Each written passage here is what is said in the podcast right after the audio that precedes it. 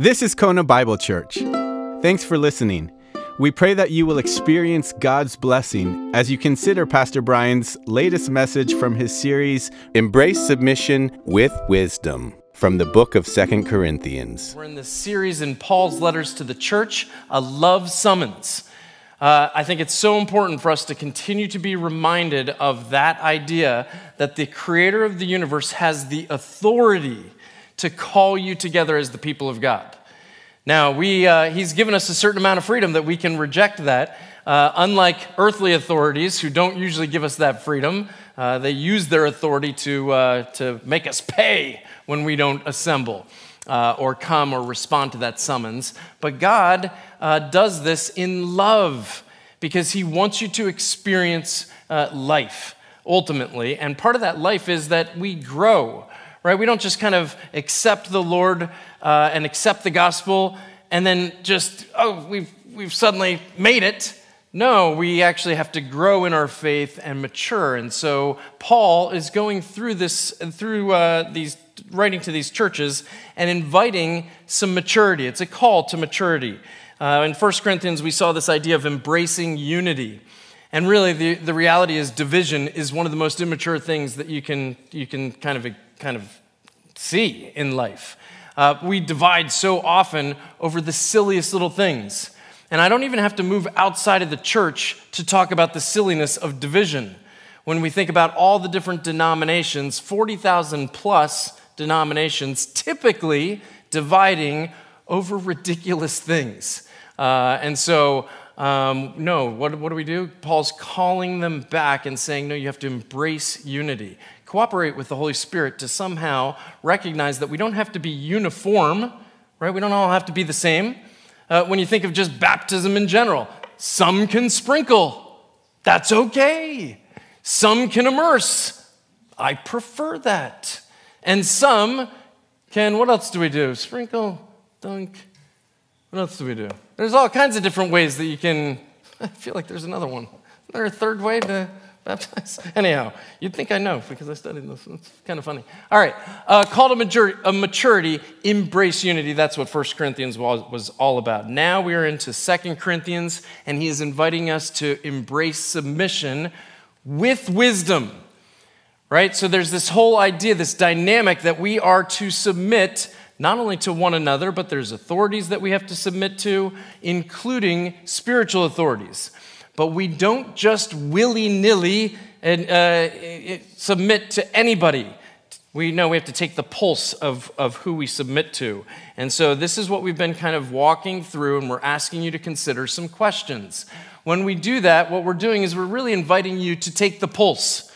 Take the pulse of different spiritual authorities and really kind of go, are they authorities that I can trust that will bring life to me, or are these authorities really only about building their own kingdom? And so we uh, looked, it, we started off Second Corinthians in chapter 10, and we did 10, 11, 12, and 13 all in one week to set the context for you that Paul is really talking to a church that's full of teenagers. A bunch of, a bunch of people that really didn't want to submit to authority. They didn't really like the idea of authority, and they certainly didn't want to submit to Paul's authority. And so Paul is kind of giving you the tension in those chapters. And the question that we really asked uh, during those chapters is Are their actions motivated for themselves or for others? Or, uh, another way that you could ask that question is Whose kingdom are they building? Are they building a kingdom for themselves or are they building a kingdom for Christ? Uh, and so that's the, the, one of the questions that we looked at. Last week we looked at this. The main question we looked at is what is their testimony when they encounter adversity? And I'm not just talking about any kind of adversity, I'm talking about adversity in regards to the gospel. I don't care what your reaction is to just willy nilly adversity. I care about what your reaction is when you are living the Jesus way and encountering adversity. That's what we are gauging. What is their testimony? Do they see the bigger picture? Remember, uh, the whole life of Job or the book of Job is that whole story of there's things that are happening to him that are beyond just him, that are meant for a bigger audience. Uh, we talk about it in the grid here. Are the reasons, circumstances that you're experiencing or the adversity that you're experiencing, is it because there's sin in your life? That's the first question you can ask yourself. Uh, Jen kind of pointed out, she, she started on the grid and got to the first one and she stopped and she was like, you know what? I think there might be a little bit of sin in my life, right? But if you kind of evaluate your life and you go, no, I don't think it's because of sin, you move to the next thing. God, are you trying to teach me something about you? Uh, and, and, perhaps maybe you're, you're, looking at your situation and going, I already know that about you. Uh, in which case, you'd go to the third thing and, and say, Lord, are you trying to teach others about you through my response to this adversity? Right? This is the bigger picture that we see, uh, particularly in the life of Job, but also Paul is drawing attention to that.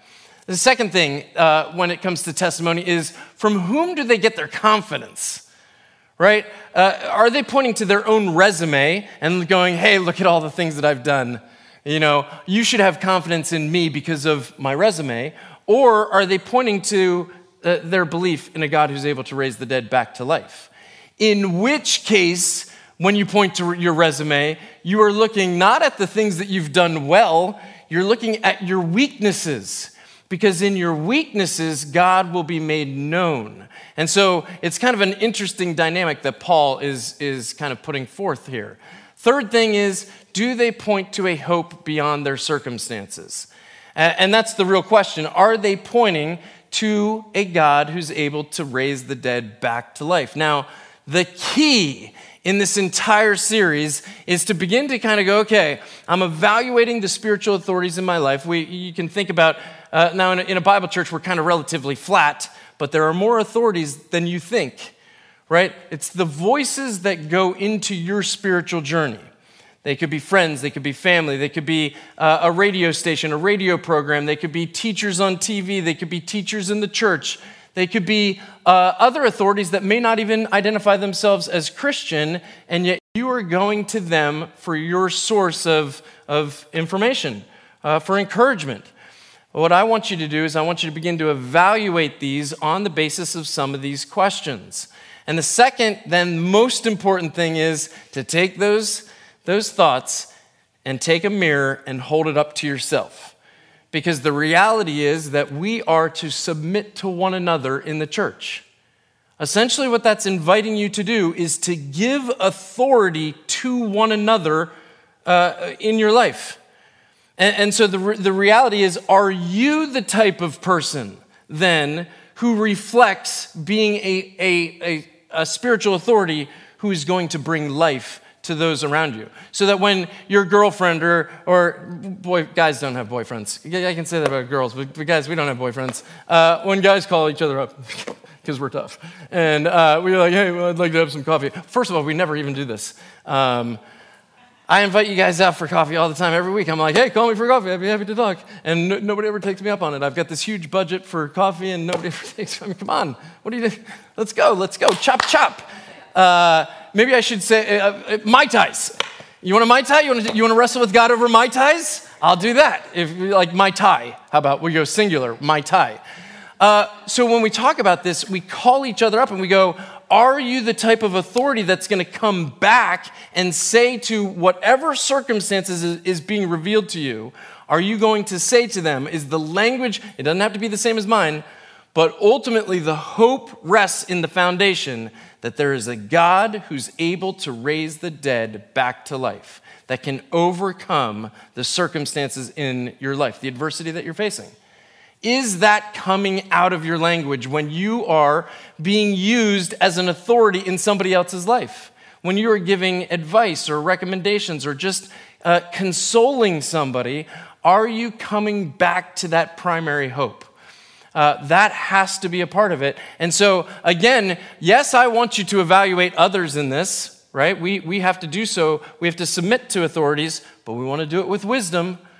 Uh, but then I also want you to examine yourselves. And so today we've got uh, brand new questions um, for how we can evaluate spiritual authorities. Let's jump in to 2 Corinthians 1 12 to 22 we've got this. For our reason for confidence is this the testimony of our conscience, that with pure motives and sincerity, which are from God, not by human wisdom, but by the grace of God, we conducted ourselves in the world and all the more toward you.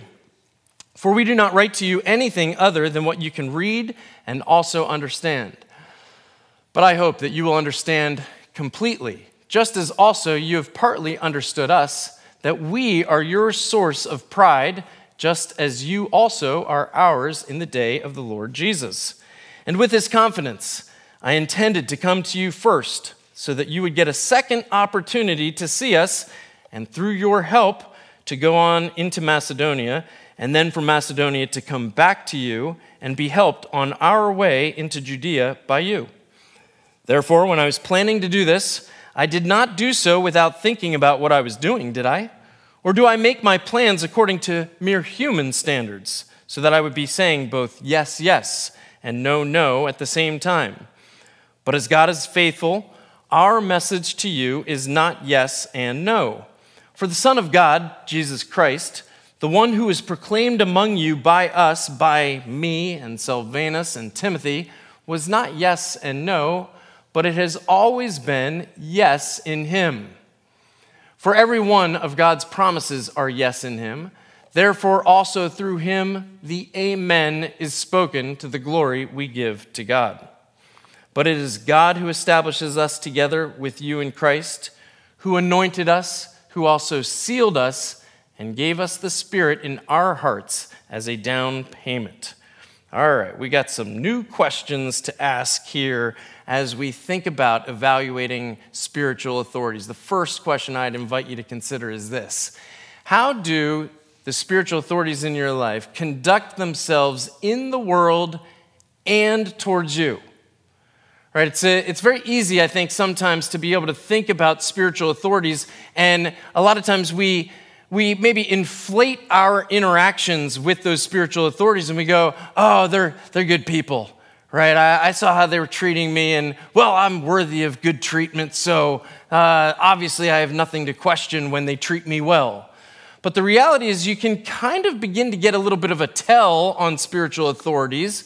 Uh, and whether their motives are, are pure, as we ask, and sincere, as you begin to see if that's consistent is it just you that they are kind of treating nicely, or is it everybody that they are treating nicely with respect, with sincerity, and with pure motives? And, and sometimes James points to this in, in his book when he talks about poor and rich people. Uh, and so, one of the ways that you can kind of tell is is this spiritual authority only treating rich people in a certain way, or is he treating everybody in a certain way? It's a good tell right? Uh, like I said, keep the pulse of these things and ask your que- yourself a question Do you want to submit to an authority that is only going to really uh, be, have, have motives with rich people? Or are they going to be consistent with everybody with whom they come in contact? It doesn't have to be just rich or poor either, it can be racial. Right? When you think about, are they going to treat different people from different races the same, or are they going to give preferential treatment to one race over another? These are good questions to begin to ask yourself because when we submit to an authority, we want to do so with wisdom. We don't want to just kind of walk into this and go, oh, well, they've got the position, so I must. There is a degree of, uh, of the fact that, well, yes, we do submit to certain authorities in, in a sense, but when we talk about who we gain life from, who are we going to really put into care, we, we have to take the tell. And, and one of those is how are they treating others? And, and then the question obviously becomes well, if that's true for who I want to submit to, are you that person?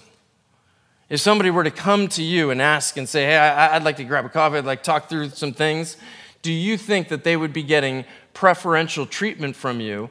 Or do you think that they would be, that your, their response to you would be the same as anybody else's response? See, if it's different, how can you possibly trust it? Right? Uh, it's one, of the, it's one of the things that you can look back at church history and go, man, the message has been jeopardized because there have been spiritual communities of faith who have treated differently different groups of people. So, whether it's socioeconomic, whether it's race, uh, I mean, I feel like in the Lutheran church it's age. I feel like they're like, well, we'll talk to old people, but the rest of you young people, we don't even want you around. Now, I'm joking a little bit because we just have an average age of 77 or something like that in the Lutheran church. But there is a failure to pass on the message to the next generations, plural, in that, in that community, but can it be because of preferential treatment? Uh, and so these are the, some of the questions that we have to begin asking ourselves. And so as you think about those spiritual authorities, are they conducting themselves in the world and with you similarly? It's a good tell. If you find that it's consistent, ooh, uh, that's somebody you might want to gravitate toward and go, oh, this, this is the type of uh, a relationship that's going to bring life, right? Uh, and then also uh, evaluate that for yourself and, and adapt uh, to that. Second question that you, you can ask yourself here is Is there any difference between them and earthly authorities? Ooh, that's interesting because that's what Paul is kind of saying here, right? He's coming back and he's saying, uh, We conducted ourselves in the world and all the more toward you, right? With sincerity and with purity, but what? With a wisdom not by human means. Right? It, it wasn't something that was by human. And so when you think about that, I, I, I invite you to consider what we talk about in here the Jesus way. The Jesus way is different than the worldly way. And so when you, we begin to think about that, the people that you're going to for counsel to be under their authority, are they mimicking or parroting worldly wisdom or are they giving you Jesus' wisdom? Now, uh, how you might be able to tell this is, is by this. So when you see these people out, are they speaking one way in, in one community, a, a community where you know, they find you know, that it's a, it's a good audience, right? Uh, an audience that will agree with them. And then when they go to another audience, that they are speaking differently. You see, that's worldly. That's the worldly way. That's the worldly wisdom. In fact, we have a name for those people. They're called politicians. right? So they, they get in front of one audience and they start speaking a certain way because they know that, the, that, that how they're speaking is resonating with that audience. But as soon as they get in front of another audience, they're going to speak a different way. Now, the problem is we've got too many politicians behind pulpits these days. And because of that, we've got the same dynamic happening in the church. And what's happening is they are not standing on the foundation of the truth of God's word. No, they're, they're, they're just taking, you know, they're taking the litmus test of the world. What works in certain audiences? Uh, then they'll, they'll kind of base their message on that. You see, I serve in, in, in the Lutheran church. It's, it, this, this church locally here is part of a denomination that's probably the, the most liberal denomination in, in America. And they love talking about God's love, but they will not talk about God's judgment. No, there are certain things, there are certain passages. Uh, when the bishop was here, I was preaching from a passage. He came up afterwards, and this is a passage in Genesis. He came up afterwards and he said, We don't even have that as part of our yearly liturgical cycle. It never gets read, what I spoke on that day. Now there's complexity to the passage that I shared that Sunday, but the reality is is they are creating a Bible that fits the audience. That is not that that's a politician standing behind a pulpit. Okay? Uh, when you are beginning to kind of take the pulse of the authorities that you will submit to and you want to do that in wisdom ask yourself the question are they speaking the same in every audience that they're speaking to?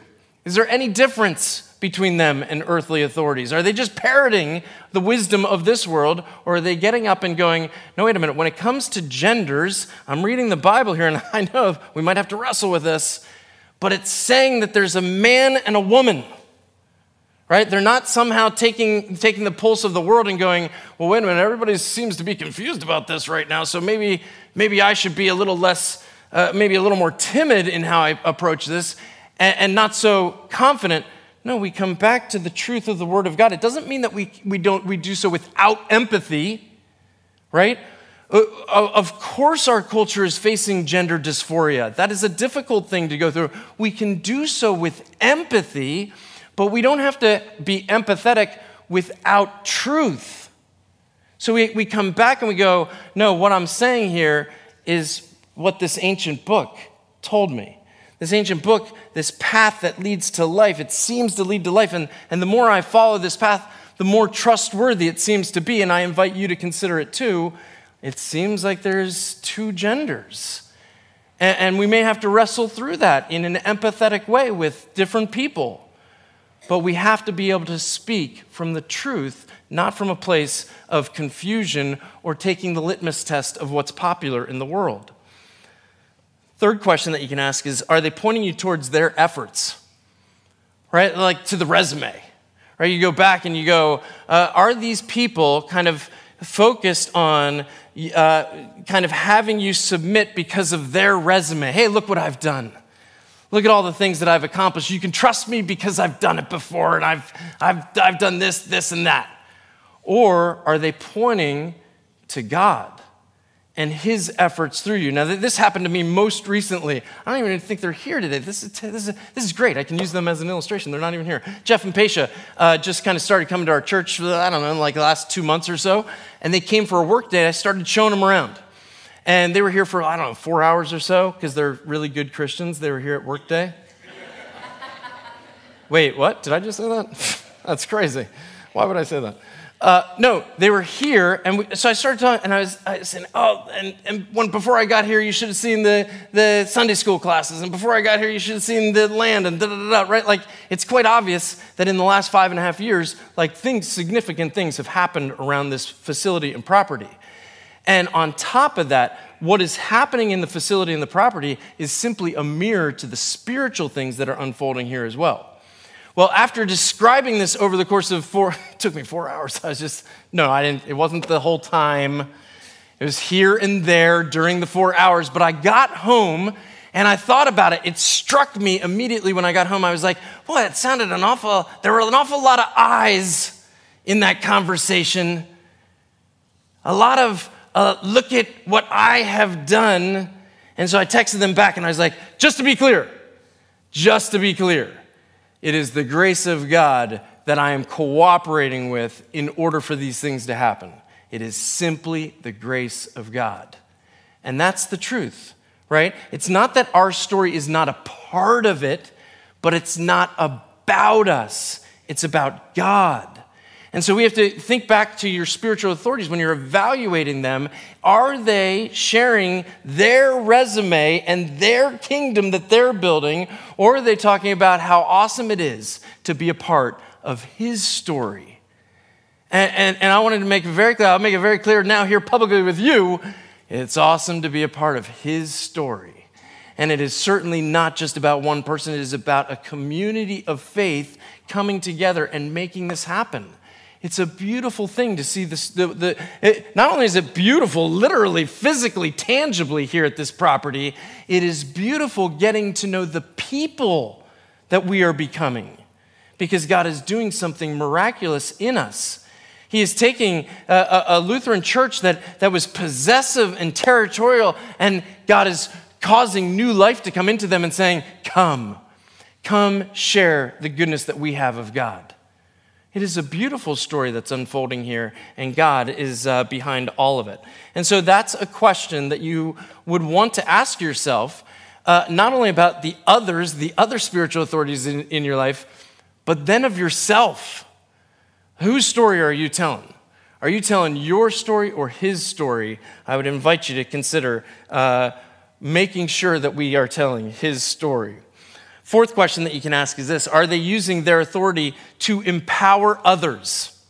Ooh, man, this is a tough one right here because authority gives you certain amount of control, right?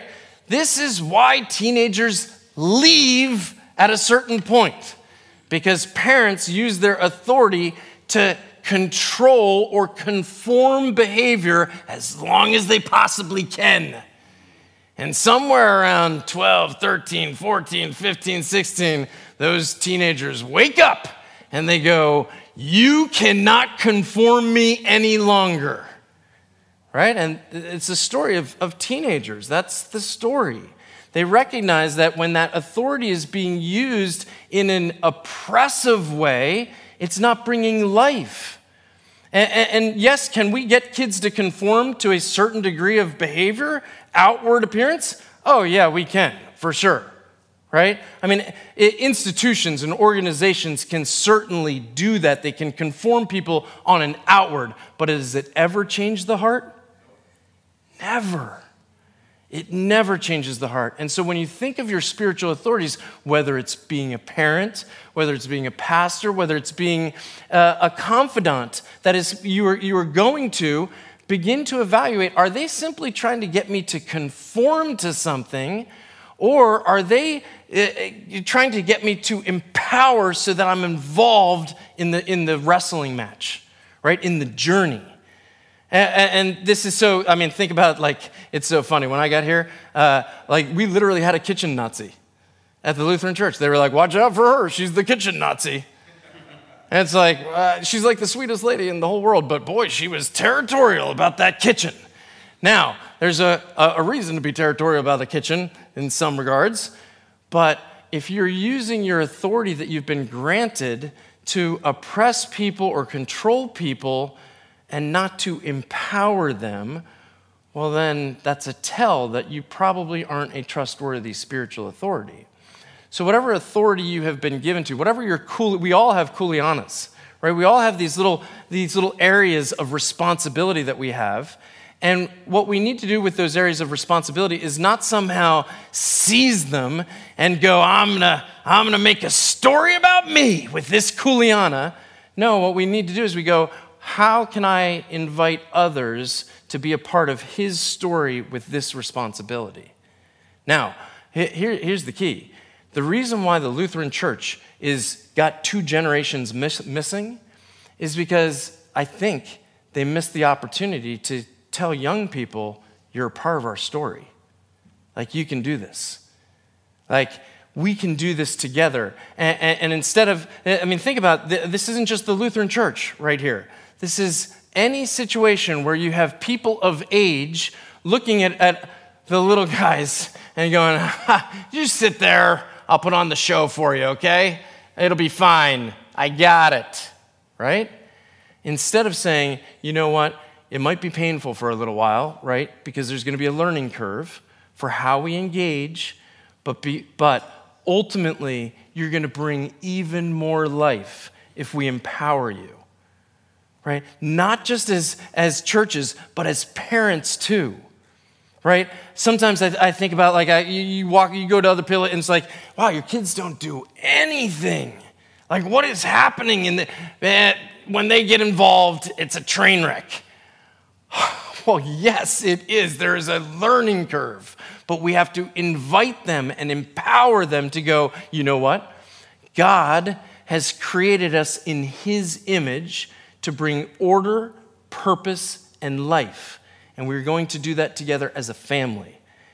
Uh, now, He's given us some authority as parents in order to take that authority and empower you to be a part of the story. So that when we're done, we collectively come back and we go, man, wasn't it awesome to be a part of His story as a family together? That's the design that He has for us. But it's not just in our physical families, it's in our spiritual families as well. So, how do we in the church empower others to do this? Well, this is really getting to the basis of why we have a testimony time. Right? Uh, you know, we looked around and we go, I was, at, a certain point, I was like, I don't think Christians know how to pray. To be perfectly honest with you, I don't think they know how to pray. Like, and what, like, that's not a gift, folks. I hate to break it to you, but praying is not a gift. That's something every one of us ought to be able to do. And so that when you are called for that coffee and you are there at the Starbucks and the person has uh, just poured out this train wreck of circumstances that they have in their life, that you don't just go, hang in there, it'll be okay. No, but that you what? Stop, drop, and pray right there. Whenever you hear a need, whenever you hear a circumstance, I don't care if you're in Target, I don't care if you're at Starbucks, the evil empire, I don't care if you're at you know, the righteous coffee shop here in town, Kona Coffee and Tea. Uh, I, I don't care where you're at, stop, drop, and pray. It is our calling. It's not a gift. And so, if, if we're not good at it, well, then we're going to, in church, that's what we're trying to do. We're trying to empower us to be able to recognize, wow, every one of us can do this. And you know what the best prayer, like, I hate to, I hate to break this to you. Do you know what the best prayers are? The best prayers come from the people who are the most timid. They're the best. I'm telling you. They're the best prayers. The one, uh, don't call me pastor, pastor, please. Please, pastor, please, pastor. Do not call me up to pray. Oh, I will respect that. I will not necessarily call you every single time, but there is something about, yes, I, that's the very person I'm looking for, right? Because it's the most innocent prayer. Like, uh, uh, Brad tells me, he's like, I'll pray, but it's going to be a sniper prayer. You know what a sniper prayer is? Short, sweet, and to the point. Right? And I love them. I love sniper prayers. Right? There are, there's beauty in the, in the body of Christ and how we all are on our wrestling match with God. We all have a testimony. That's why we have testimony time. Not just for prayer, but also to get up and be able to, to testify about God. We all have a story, each one of us. And so we invite you, not just a certain age, not just a certain spiritual maturity, we invite everyone to come up. And there are times where, yes, I, I, we, we all know it. There's times where we're gritting our teeth and going, ah, I hope this testimony ends sooner rather than later. Yes, but what's happening is that they are developing the skill to be able to testify, right? to be a part of the body of Christ. And we want to empower that. We want to be able to empower people that they too have a voice in the community of faith. And so we will not throw the baby out with the bathwater. We will endure those testimonies and pray that as we learn how to do those, that, that, that we grow in that ability to do it. Uh, another question that we ask is this Are they theologically aware? It's all well and good. At the end of the day, at the end of the day, these are spiritual authorities. And so at the end of the day, they do have to have an awareness of theological truth. Now, when I say that, well, I, I, forget, I get very nervous when I say theological awareness because it sounds like we're studying a what, right? It is not studying a what, it is getting to know a who. We need to get to know Jesus, right?